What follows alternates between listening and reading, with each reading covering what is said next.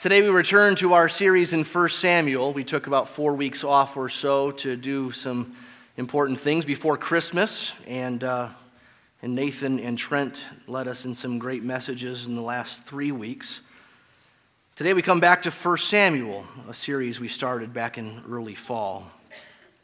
As I said earlier, 1 Samuel is a story of how God is reasserting his righteous reign among his people and doing it through his anointed one, his man, his king. Really, that's the story of the whole Bible.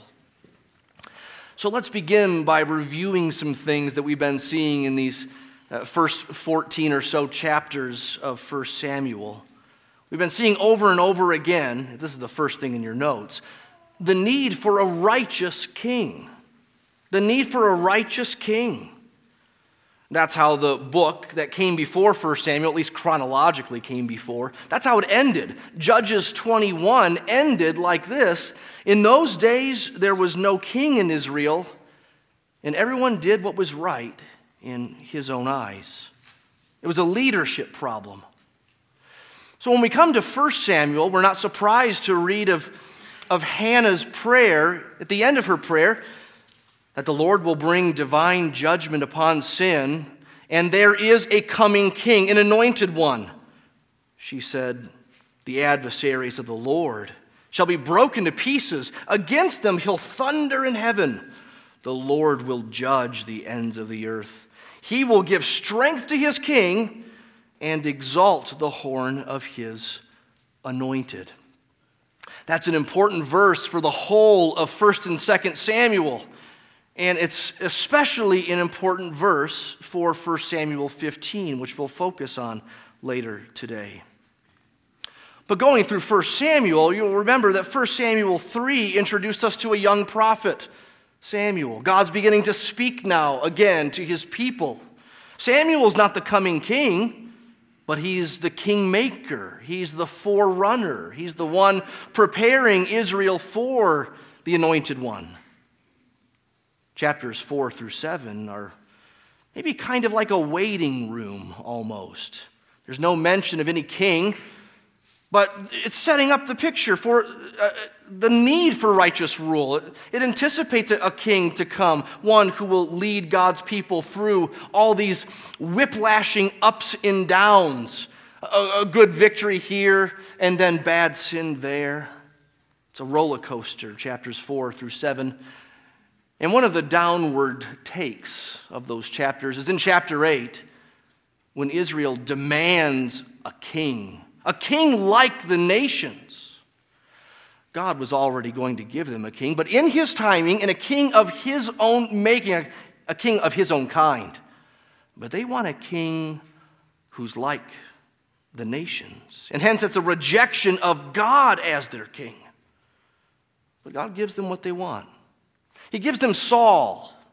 In chapter 9 and 10, he's appointed as king, and he's a mixed bag. He, he's one of them. He, he follows after God somewhat. He seems to want to go God's way, but, but there are these hints again and again, more than hints. There are these, these stories of Saul showing his hand and showing that he's not a king like God would have. He's very much like a, a king like the nations. But one of the hopeful spots is chapter 11, where there's a military victory over the Ammonites. And then things look promising there for a little bit. In chapter 12, Samuel preaches to God's people to be faithful to the Lord. And it's a fork in the road moment. Will you and your king go God's way or not? When we come to chapter 13, though, there's clear indication this thing is heading south. A downward turn. Saul makes an unlawful sacrifice. He, he was impatient, he was faithless. He was full of fear. When he was confronted by Samuel about his sin, he was defensive and then he just went silent. Perhaps he was despondent. Samuel speaks God's judgment to him. His offspring will not reign on the throne. The throne will go to another. He'll be a one and done kind of king. That's what we covered before Christmas. the first 13 chapters. Now we come to 1 Samuel 15, and you might notice I've skipped 14. Let me just give you a quick overview of chapter 14. Not because it's difficult or controversial. That's not why we would skip it. That's not our MO here. Frankly, if that was our MO, we would skip 15, which is far more controversial and difficult. And chapter 14, rather, is um, just a dot in this trajectory between chapter 13 and 15. In chapter 13, we said then that the crown was beginning to crumble. And then in chapter 15, which we've read earlier in the service, we saw clearly Saul is now rejected by the Lord. Well, chapter 14 is a really long story that's just a blip in the screen, and that, that line, that progression. Here's the story it's a battle scene. Chapter 14 has Saul and his son Jonathan on separate missions. And in Saul's camp, he requires this oath out of the blue no one eats until all of the enemy is dead. And anyone who does, they'll be dead. Well, Jonathan didn't hear that. He wasn't there. He doesn't know. So he eats and he's nourished. Someone finally whispers to him, Hey, Jonathan, your dad said no one was supposed to eat or they'd die. Jonathan rolls his eyes. It's not in the passage. You can just kind of picture this. Jonathan maybe rolls his eyes a little bit, whatever, and kind of goes on. After all, it is a silly oath. It's out of, the, out of the clear blue. It's not a scriptural command. And besides that, there's some benefit to eating when you're at war. You need that physical nourishment, right? But toward the end of the chapter, Saul finds out that his son has eaten. And no matter that Jonathan never heard the oath from the beginning, Saul insists that his son has broken the oath and must be executed. His seed, the heir, his offspring, his right hand man in military battle. In fact, much better, it seems, of a general, leader, and warrior than his father. If it were not for the people stepping in at the end of chapter 14 to rescue Jonathan from his own father, he would have been executed. You see, it's just a, a dot in the progression that's going south. Now we're ready to focus in on chapter 15. Notice chapter 15 begins with the word of the Lord. Once again, God is speaking through his prophet Samuel. About a dozen times in this chapter, God's word, in one form or another, is referred to or implied. The, the command of the Lord, the voice of the Lord, the word of the Lord. The word that comes to Saul through the prophet is not an easy one for us to hear. So that leads to the second point in your notes. The first being the, a need for a righteous king. That being an overview of the first 14 chapters. Now, as we dig into chapter 15 at the beginning, we see the need for divine vengeance. Divine vengeance. Don't forget how Hannah prayed. There's going to be a coming king, and the adversaries of the Lord will be obliterated. That might help a little bit, but not much, as we read again these first three verses in chapter 15. Samuel said to Saul, The Lord sent me to anoint you king over his people Israel. Now, therefore, listen to the words of the Lord. Thus says the Lord of hosts I've noted what Amalek did to Israel in opposing them on the way when they came up out of Egypt. Now go and strike Amalek and devote to destruction all that they have. Do not spare them, but kill both man and woman, child and infant, ox and sheep, camel and donkey. There's no way around the difficulty or even horror of these verses. But the solution is not in ignoring their reality or turning the page as fast as we can to read something that's happier. Here are a few things that we can and, and we should say about God's justice and judgment. One, God is righteous and just in all that he does. Scripture says this again and again. Abraham said in Genesis 18, Shall not the judge of all the earth do what is just? Moses said in Deuteronomy 32 His work is perfect, all his ways are justice. A God of faithfulness and without iniquity, just and upright is he.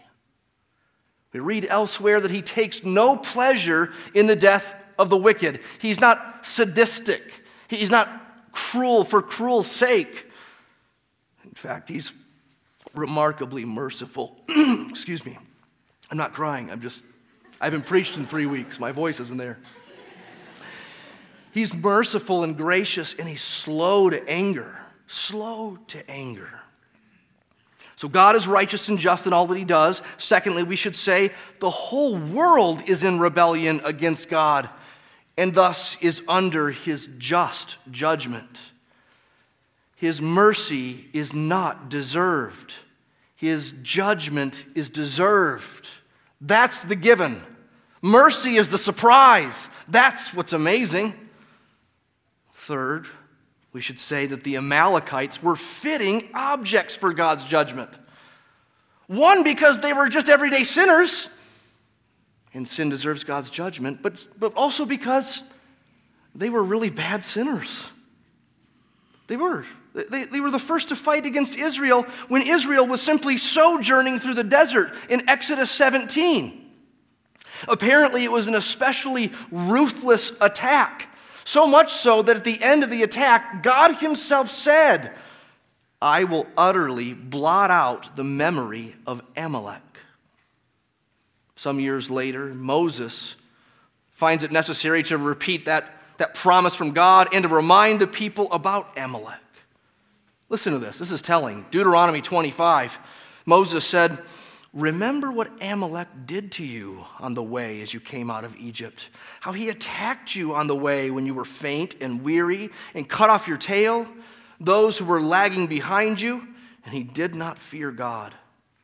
Therefore, when the Lord your God has given you rest from all your, your enemies around you in the land that the Lord your God is giving you for inheritance to possess, you shall blot out the memory of Amalek from under heaven you shall not forget. 1 Samuel 15 is some 200 years after this. For 200 years, the Amalekites mocked God and fought against his people cruelly. One thing we should take away from all this is that God is a patient God. Here, he's slow to anger. He issued judgment on that nation and people, and for 200 years, he waited and waited and waited. He's slow to anger. We should also tuck this away. Another principle here is that God restrains evil in this world. He restrains evil in this world. The, the, world is bad, yes, but it's not as bad as it could be. Sometimes He constrains evil, like uh, the Tower of Babel. He brings in different languages and confuses them and ceases their wickedness in opposition to him because they can't build the tower and they go in different directions. That's a restraint of evil. Sometimes God restrains evil through cataclysm, as he did in the days of Noah or in the days of Sodom and Gomorrah. And sometimes in the Old Testament, he used a people, Israel, to be uh, an imperfect instrument for his judgment upon another. By the way, even today, in his providence, God may use one imperfect nation to be a stop of more wickedness in another nation. Who could doubt that, the, that World War II was a just war for the Allies? All this is part of God's restraint of sin in the world. It is a wicked world, but it could be worse. Have you heard this before? Hitler loved his dog. Hitler loved his dog. He could have been worse. He wasn't, he wasn't a dog beater. He could have been worse. God's in that. Whether He uses spiritual means to restrain a heart, whether He uses providential means like World War II, or whether He uses more specific means like at times using an imperfect instrument of judgment upon another for his purposes. Of course, none of this means that God calls Christians today to go wipe out a people or even a person. No. What we're reading of here in 1 Samuel 15 was unique to that time and place in the Old Testament era. But neither should we think that God has now gone sweet and gentle in the New Testament. Back then, he was sort of grumpy and fickle, and he just liked to burn things when he was bored. No. If you're having trouble reading 1 Samuel 15, you might not want to read the book of Revelation. God's judgment is all over the Bible, it's not just an Old Testament thing. 1 Samuel 15, rather, is a blip on the screen compared to the final judgment that's to come, described in Revelation. It's a foreshadow of what's to come. In that sense, if we could rip 1 Samuel 15 out of our Bibles and it not be there, we've gotten nowhere. We still have God's judgment to come at the end that's far more universal than his destruction of the Amalekites here in 1 Samuel 15 on any account, whether we're talking 1 Samuel 15 judgment or end time revelation judgment, it's God's judgment. Make no mistake. This is not Israel's judgment upon the Amalekites. It is God's judgment upon the Amalekites, choosing to use an imperfect instrument like Israel. He can do that. He can do whatever he wants. He's just. More could be said about these difficult few verses at the beginning, but hopefully that's enough of an explanation. At least for those of us who believe the Bible is true and God is good, and we can trust it, even, even when God's word is hard or mysterious. That's the need for divine vengeance. It's how the chapter begins. But then it moves to this. Thirdly, the need for full obedience. This is a command. And Saul has to fulfill it. The need for full obedience. The command was clear devote to destruction all that they have, do not spare them. The command was clear and it was complete. And what did Saul do? Look at verse 7. Saul defeated the Amalekites from Havilah as far as Shur, which is east of Egypt, and he took Agag, the king of the Amalekites, alive and devoted to destruction all the people with the edge of the sword. But Saul and the people spared Agag and the best of the sheep and of the oxen and of the fatted calves and lambs and all that was good and would not utterly destroy them. All that was despised and worthless, they devoted to destruction. We're not told why. Particularly, we're not told why Saul saved the king. Maybe as a trophy. Maybe, maybe he had plans of partnering up in some way. I don't know. Nevertheless, Saul's failure to wipe out the Amalekites meant that Israel fought against the Amalekites for the next 300 years. 300 years. Think of how many lives were lost at the hands of the Amalekites because Saul didn't finish the job. And ironies of ironies, Irony of ironies is that an Amalekite is the one who finally brings Saul to his death. In 2 Samuel 1, we find that out. It was an Amalekite that brought Saul down. It's a reminder to us, isn't it, that sin can have unforeseen consequences. It can have far reaching consequences. Here's this one act of disobedience and there are implications for Saul's death and the death of other Israelites 300 years later. But back to the flow here of 1 Samuel 15. Notice in verse 12, here we get a real clue into the direction of Saul's heart in all this. In case you think he just left something off the list or, it was an, an oversight on his part. We read in verse 12 that he built a monument for himself a monument to himself. After defeating the Amalekites, he celebrates by putting up some sort of structure, a structure of his victory, a, a structure symbolizing him and his power, a monument to himself. What a contrast to those Ebenezer stones back in chapter 7. Remember those? There, the Ebenezer stones symbolized this the Lord has helped us. How different than the stones that Joshua pulled out of the Jordan in Joshua chapter 4. Those were to be a memorial, a monument of what God had done in rescuing them, rescuing them from Egypt, bringing them safely through the water. But Saul has a, victory.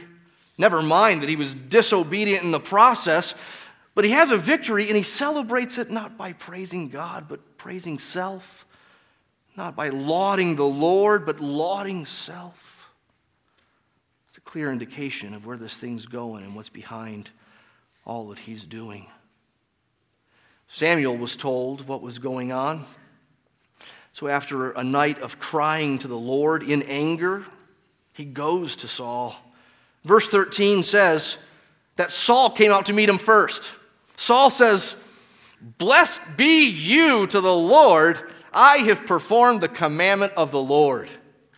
Such confidence, right? Either he's ignorant of his disobedience, which isn't likely, or pretending not to acknowledge it in any way, shape, or form. But it's obvious what's happened here. Samuel can hear sheep and oxen and donkeys. And you're not supposed to have them out of the military field. This isn't a farm all of a sudden. What are you doing with oxen out here? What is this bleating of sheep that I hear in my ears? A few verses later, Samuel pleads with Saul again. Look at verse 17. Though you are little in your own eyes, Though you feel weak on the inside, you who hid in the luggage, you who thought, ah, I'm, the, I'm from the smallest tribe, who am I? Nevertheless, you are the Lord's anointed. The Lord anointed you king over Israel.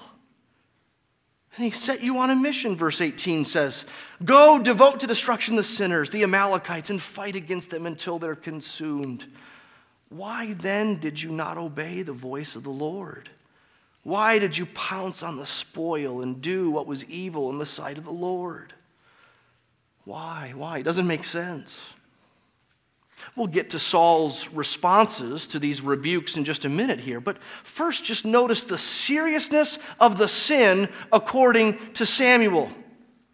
Samuel will not, will not let anything like oversight be factored into the equation here, or, or good enough, or almost there.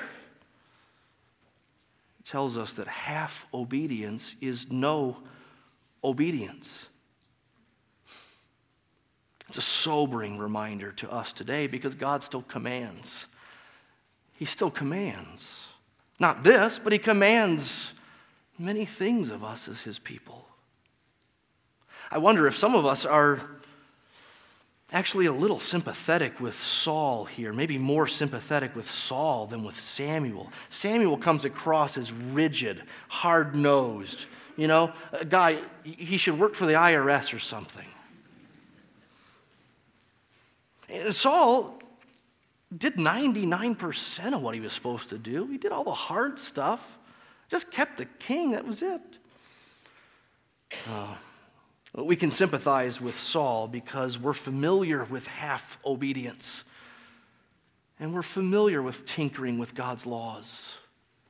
And we're familiar with ignoring many of them.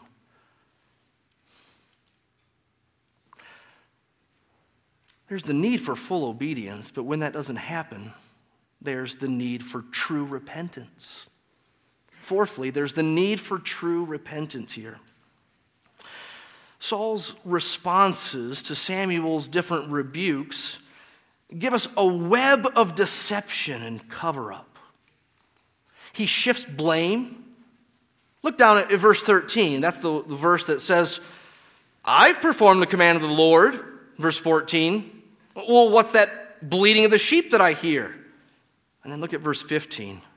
Saul said, They, the people, have brought them from the Amalekites. For the people spared the best of the sheep and of the oxen to sacrifice to the Lord your God. The people. Look at verse 21. He does it again. But the people took the spoil, sheep and oxen, and the best of the things devoted to destruction to sacrifice to the Lord your God in Gilgal. Well, this is just like Adam in the garden. When confronted with his sin, Adam said to God, Oh, it was the woman you gave me. She gave me the fruit and I ate. There's twofold blaming going on there. It was the woman and the woman you gave me. It's your fault, her fault, not my fault. Saul does the same thing. He puts all the blame on the, the people, even though, look at verse 8. There it was explicit. He took Agag, the king of the Amalekites, alive. Look at verse 9. It says, Saul and the people spared Agag, Agag in the best of the sheep. But now this confrontation comes, and it's just the people, the people, the people. And then he spiritualizes his sin by saying the best animals were kept for sacrifices. Verse 15 and 21 both say that. And that sounds noble. It sounds like a good idea. We're not sure even whether it's true. We're not sure of their original intentions in keeping all that is good and destroying what's worthless. Uh, it sounds like that's not all sacrifice stuff, right? But whether they intended to make sacrifices with these animals or not, it's still disobedience. God didn't say, get rid of most of them and then keep some animals for sacrifice and sacrifice them to me. God didn't say that. He said all. Not only was it disobedience, it was just plain dumb. It's bad reasoning. Bad reasoning to change God's commands in order to give something to God. It's senseless and backwards to disobey one of his commandments in order to bless him with sacrifice. None of us have probably said, Yeah, Lord, I, I stole from work. But to give it to the church, none of us have probably said, yeah, Lord, I, I cheated on my income tax last year, but, but just to give more to you. Maybe more common is the mindset where we seek to compensate for certain sins with other religious activities. So there's this sin over there that we feel bad about, and, and so to compensate, we, we make sure we're reading our Bibles consistently praying more, family devotions more, we'll go to church, give more. When we sin, we need repentance and restoration. We don't need to soothe our pierced consciences with our good works. That's anti gospel. There's no hope there. So let Samuel's response to Saul's nonsense be a rebuke to all of us today. In verse 22, listen to this. Has the Lord as great delight in burnt offerings and sacrifices as in obeying the voice of the Lord? Does God want you to sin and make up for it with other sacrifices? Just obey. Just obey. To obey is better than sacrifice. And verse 23 tells us what's going on with this sin. Rebellion is as the sin of divination. This is what sin is it's devil, uh, devilish, it's demonic.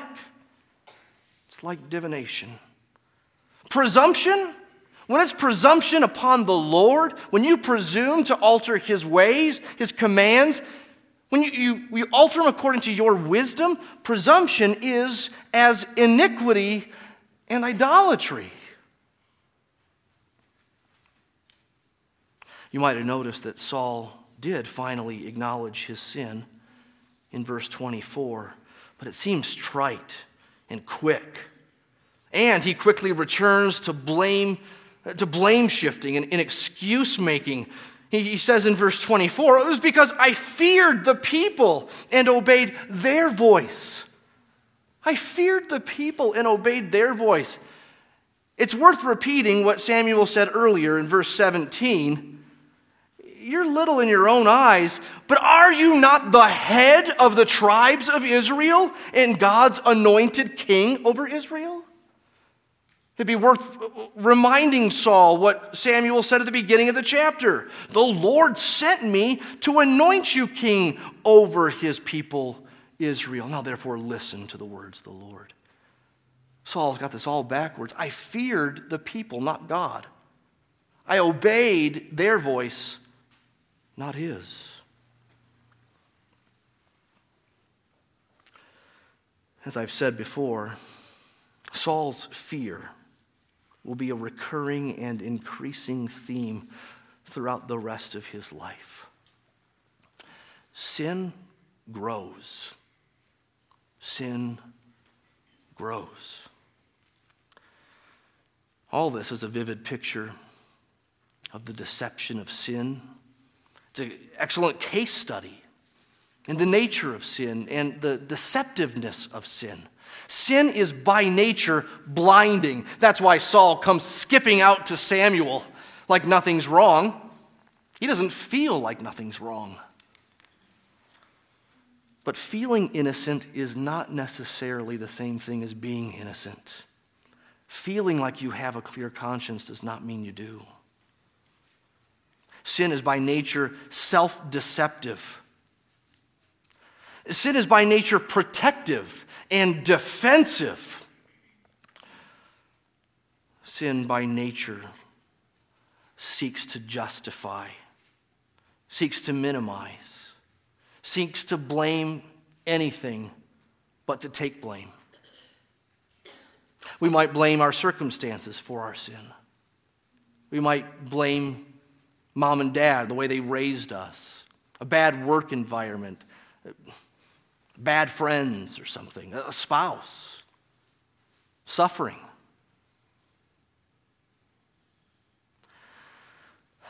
We should be suspicious of ourselves. You should always remember that you're not objective when it comes to viewing your heart. In fact, often your sin shows itself more clearly to other people than it does to you. Sometimes someone points something out to you and it's not right. You have to, you have to check, you have to explore whether that's legitimate or not. There is such a thing as a, a rebuke that's, that's not a healthy or right one, it's not correct. But often our friends see us better than ourselves. We've got to trust them. We've got to remove the log from our own eye so we can help our brother with the speck that's in his eye. We never see ourselves with 2020 vision. Oh, sure, we never see someone else's heart with 2020 vision either, but, but just know this you don't see yourself with 2020 vision. So be suspicious of self. Uh, suspect that you're probably being more selfish, sinful, self focused, and self justifying than you think you are. Purpose in your heart. May we all purpose in our hearts this day that when sin is noticed and brought to our attention, we won't go Saul's way. We won't be like Saul. His repentance, if you call it that, was half hearted and trumped up and only superficial. We shouldn't make too much of that seemingly noble comment in verse 25 where he says, Please pardon my sin and return with me that I may bow before the Lord he's likely only after a fix. It's like he's saying, Tell me it's all good. Just give me a thumbs up. Let me know I'm good with God and let's move on. In case you think I'm being harsh on old Saul, notice verse 30. There he confesses again. He says, I have sinned, yet honor me now before the elders of my people and before Israel, and return with me. He's all about saving face. This isn't repentance. This isn't godly sorrow. He's about reputation. He's about survival. It's about keeping up appearances. Again, he cares what everybody thinks, except God. Except God. And by the way, how telling are those little pronouns there in verse 30, where he says, Honor me, honor me before my people that I might bow before your God. It's impersonal. So different than David's repentance, where he said, Against you and you only have I sinned? Lastly, we see the need for another king. It's obvious by now, isn't it? We need another king. Samuel makes it clear that God has now rejected him as king. Chapter 13 was a rejection of Saul's lineage, but chapter 15 is an explicit rejection of Saul as king, and that rejection is immediate. That means, in God's eyes, he is no longer king of Israel. This judgment is clear, it's final, it's repeated. It's in verse 23, it's again in verse 26. Because you have rejected God's word, and again and again and again, this isn't the first time, God has now rejected you as king over Israel. Saul's desperate. There's that striking moment verse 27. As Samuel turned to go away, Saul seized the skirt of his robe and it tore. How fitting. Samuel sees an illustration. The Lord has torn the kingdom of Israel from you this day. And he will give it to a neighbor of yours who is better than you. We'll be formally introduced to him next week, next chapter. Of course, it's King David, isn't it? It's King David. As God said back in chapter 13, your kingdom will not continue, Saul. The Lord has sought out a man after his own heart. David is the Lord's anointed. This is inevitable and it's unalterable despite Saul's wrangling, fighting, pursuing after David, trying to wipe out the promised Messiah. Oh, he's desperate in the chapters that come to overturn what God has decreed. But it's irrevocable. You see in verse 29, God doesn't regret. The glory of Israel will not lie or have regret. He is not a man that he should have regret. He's not like us parents who lay down a harsh penalty upon our kids, but then the next day soften it by half. He's not like a judge that says, Well, the book says this, but eh, you look pretty clean cut. You're contributing to society. All right. Just penalty, just a, a fine or something like that. No, God isn't like that. This is unalterable. He doesn't regret. But the chapter also says that God regretted. Twice it says God regretted that he made Saul king over Israel verse 11 and verse 35.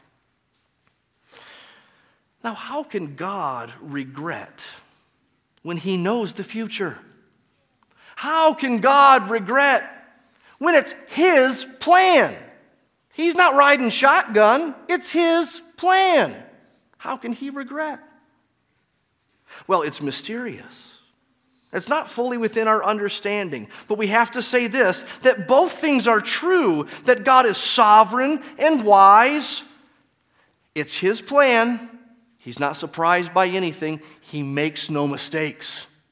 And on the other side, we must say, He is not indifferent to sin, He's not unemotional about our sin.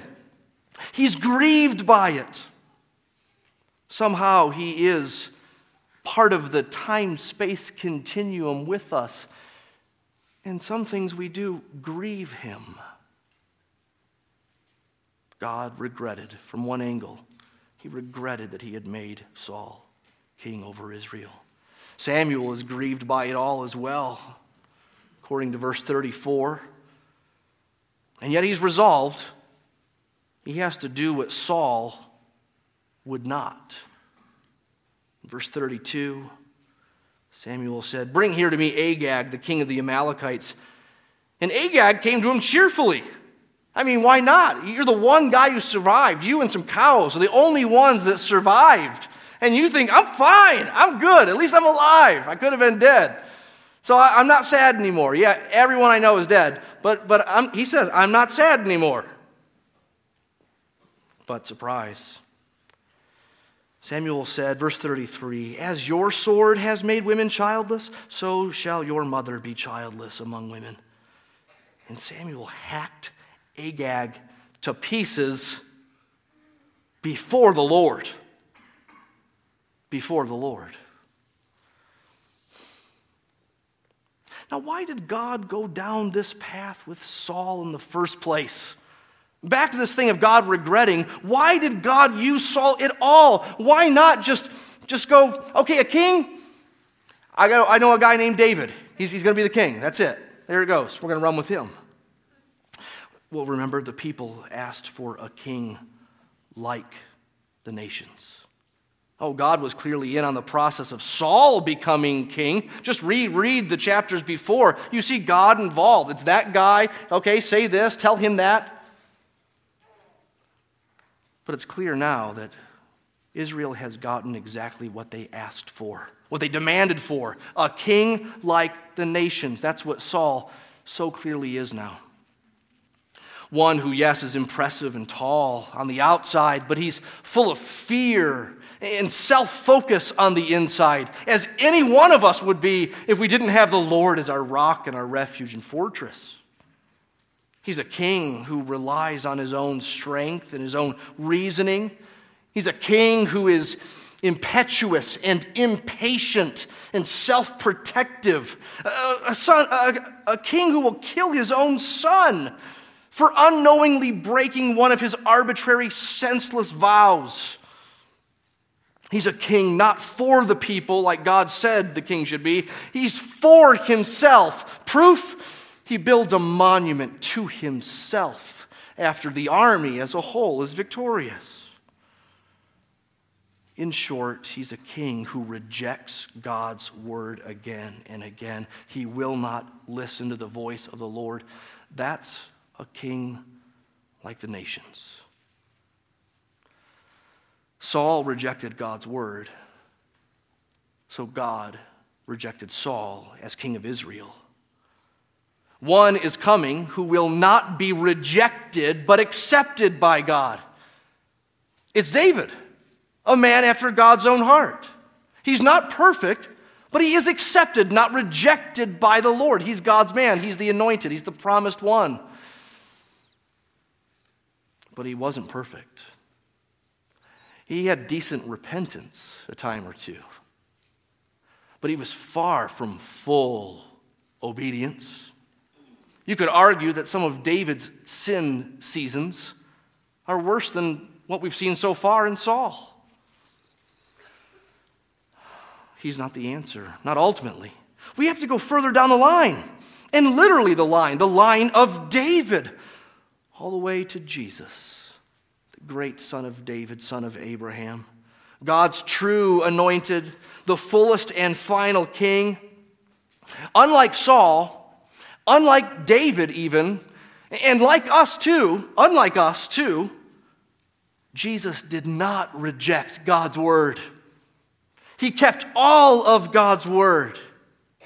And yet he was rejected by God for us and for our salvation. That's what the cross was all about. That's why Jesus said, My God, my God, why have you forsaken me? He was forsaken that we might not be forsaken, but accepted. He was rejected that we might be made part of the family, fully adopted. We who deserve rejection every bit as much as Saul can be accepted by God on the basis of someone else's acceptability. Jesus, the perfect one and the perfect sacrifice. Do you believe he's died for your sins? Do you believe there's forgiveness in his name? You have some other hope, some other thing you're standing on? You just read 1 Samuel 15 and say, well, I'm not as bad as that guy. I'm probably getting in. Really?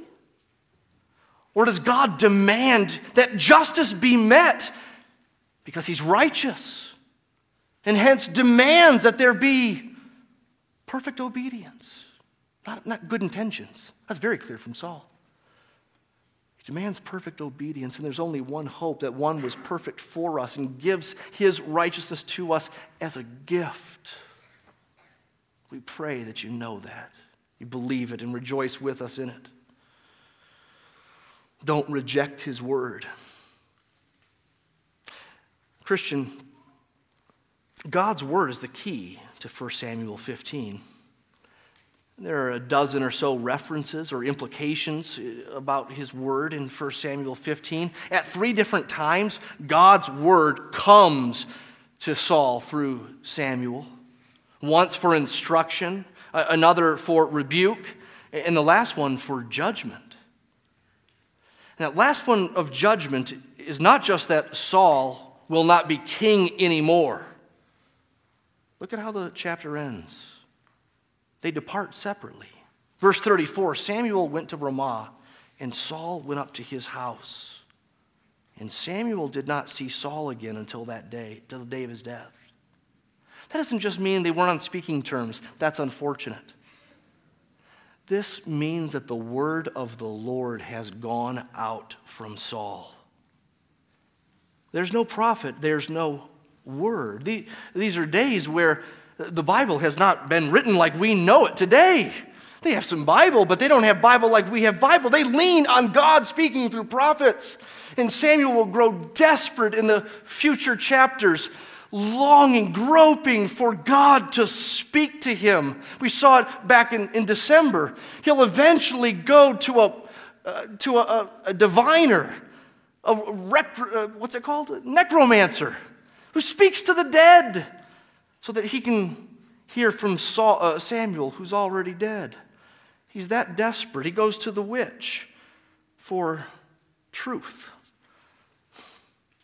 You see, we live and die by the word.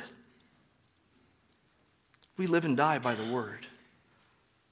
It's still true today. We may not get the word through some prophet walking around but we have even more fully the Word. We live and die by the Word. For us, that means the preaching of God's Word as He speaks afresh. God speaks afresh as preachers get His Word right. Do you believe He speaks right now? Do you listen right now? When you read His Word, in private, do you read it as God's word to you, alive and active, sharper than any two edged sword? Will you listen? Will you keep listening? Will you trust Him at His word? Or will you alter His commands according to your own preferences and wisdom? Will you receive correction when it comes? Or will you deny and cover up and minimize and blame others? Will you repent? Will you see the beauty of repentance? Like David showed us in Psalm 51, a psalm of his repentance after he was confronted with that great sin in the era of Bathsheba. He saw repentance as beautiful and joy giving and restorative and healthy and not just getting caught. Will we do that and go God's way? Let's pray that it's so. Would you bow with me? Let's pray. Father, we need your help to go your way. That means, for starters, seeing ourselves as you see us, seeing ourselves in need of a Savior. It means us putting all our eggs into the basket of Jesus as our salvation, our hope, our righteousness. Lord, we pray as Christians you'd help us to go your way and to do your will, to do it better than we did in 2013, to grow in your ways, to love your ways, to hate what you hate. Help us, we pray. And Lord, where we fail, refresh us and restore us again with the gospel of Jesus that died for the sins of the future, not just the past. We thank you for your mercy, Lord. We pray now, even as we sing, as we close, we pray you would work. We pray you'd stir, you'd convict. We pray you'd refresh and encourage, you'd strengthen. We pray you would have your own way because you're the Lord. We trust you. Amen.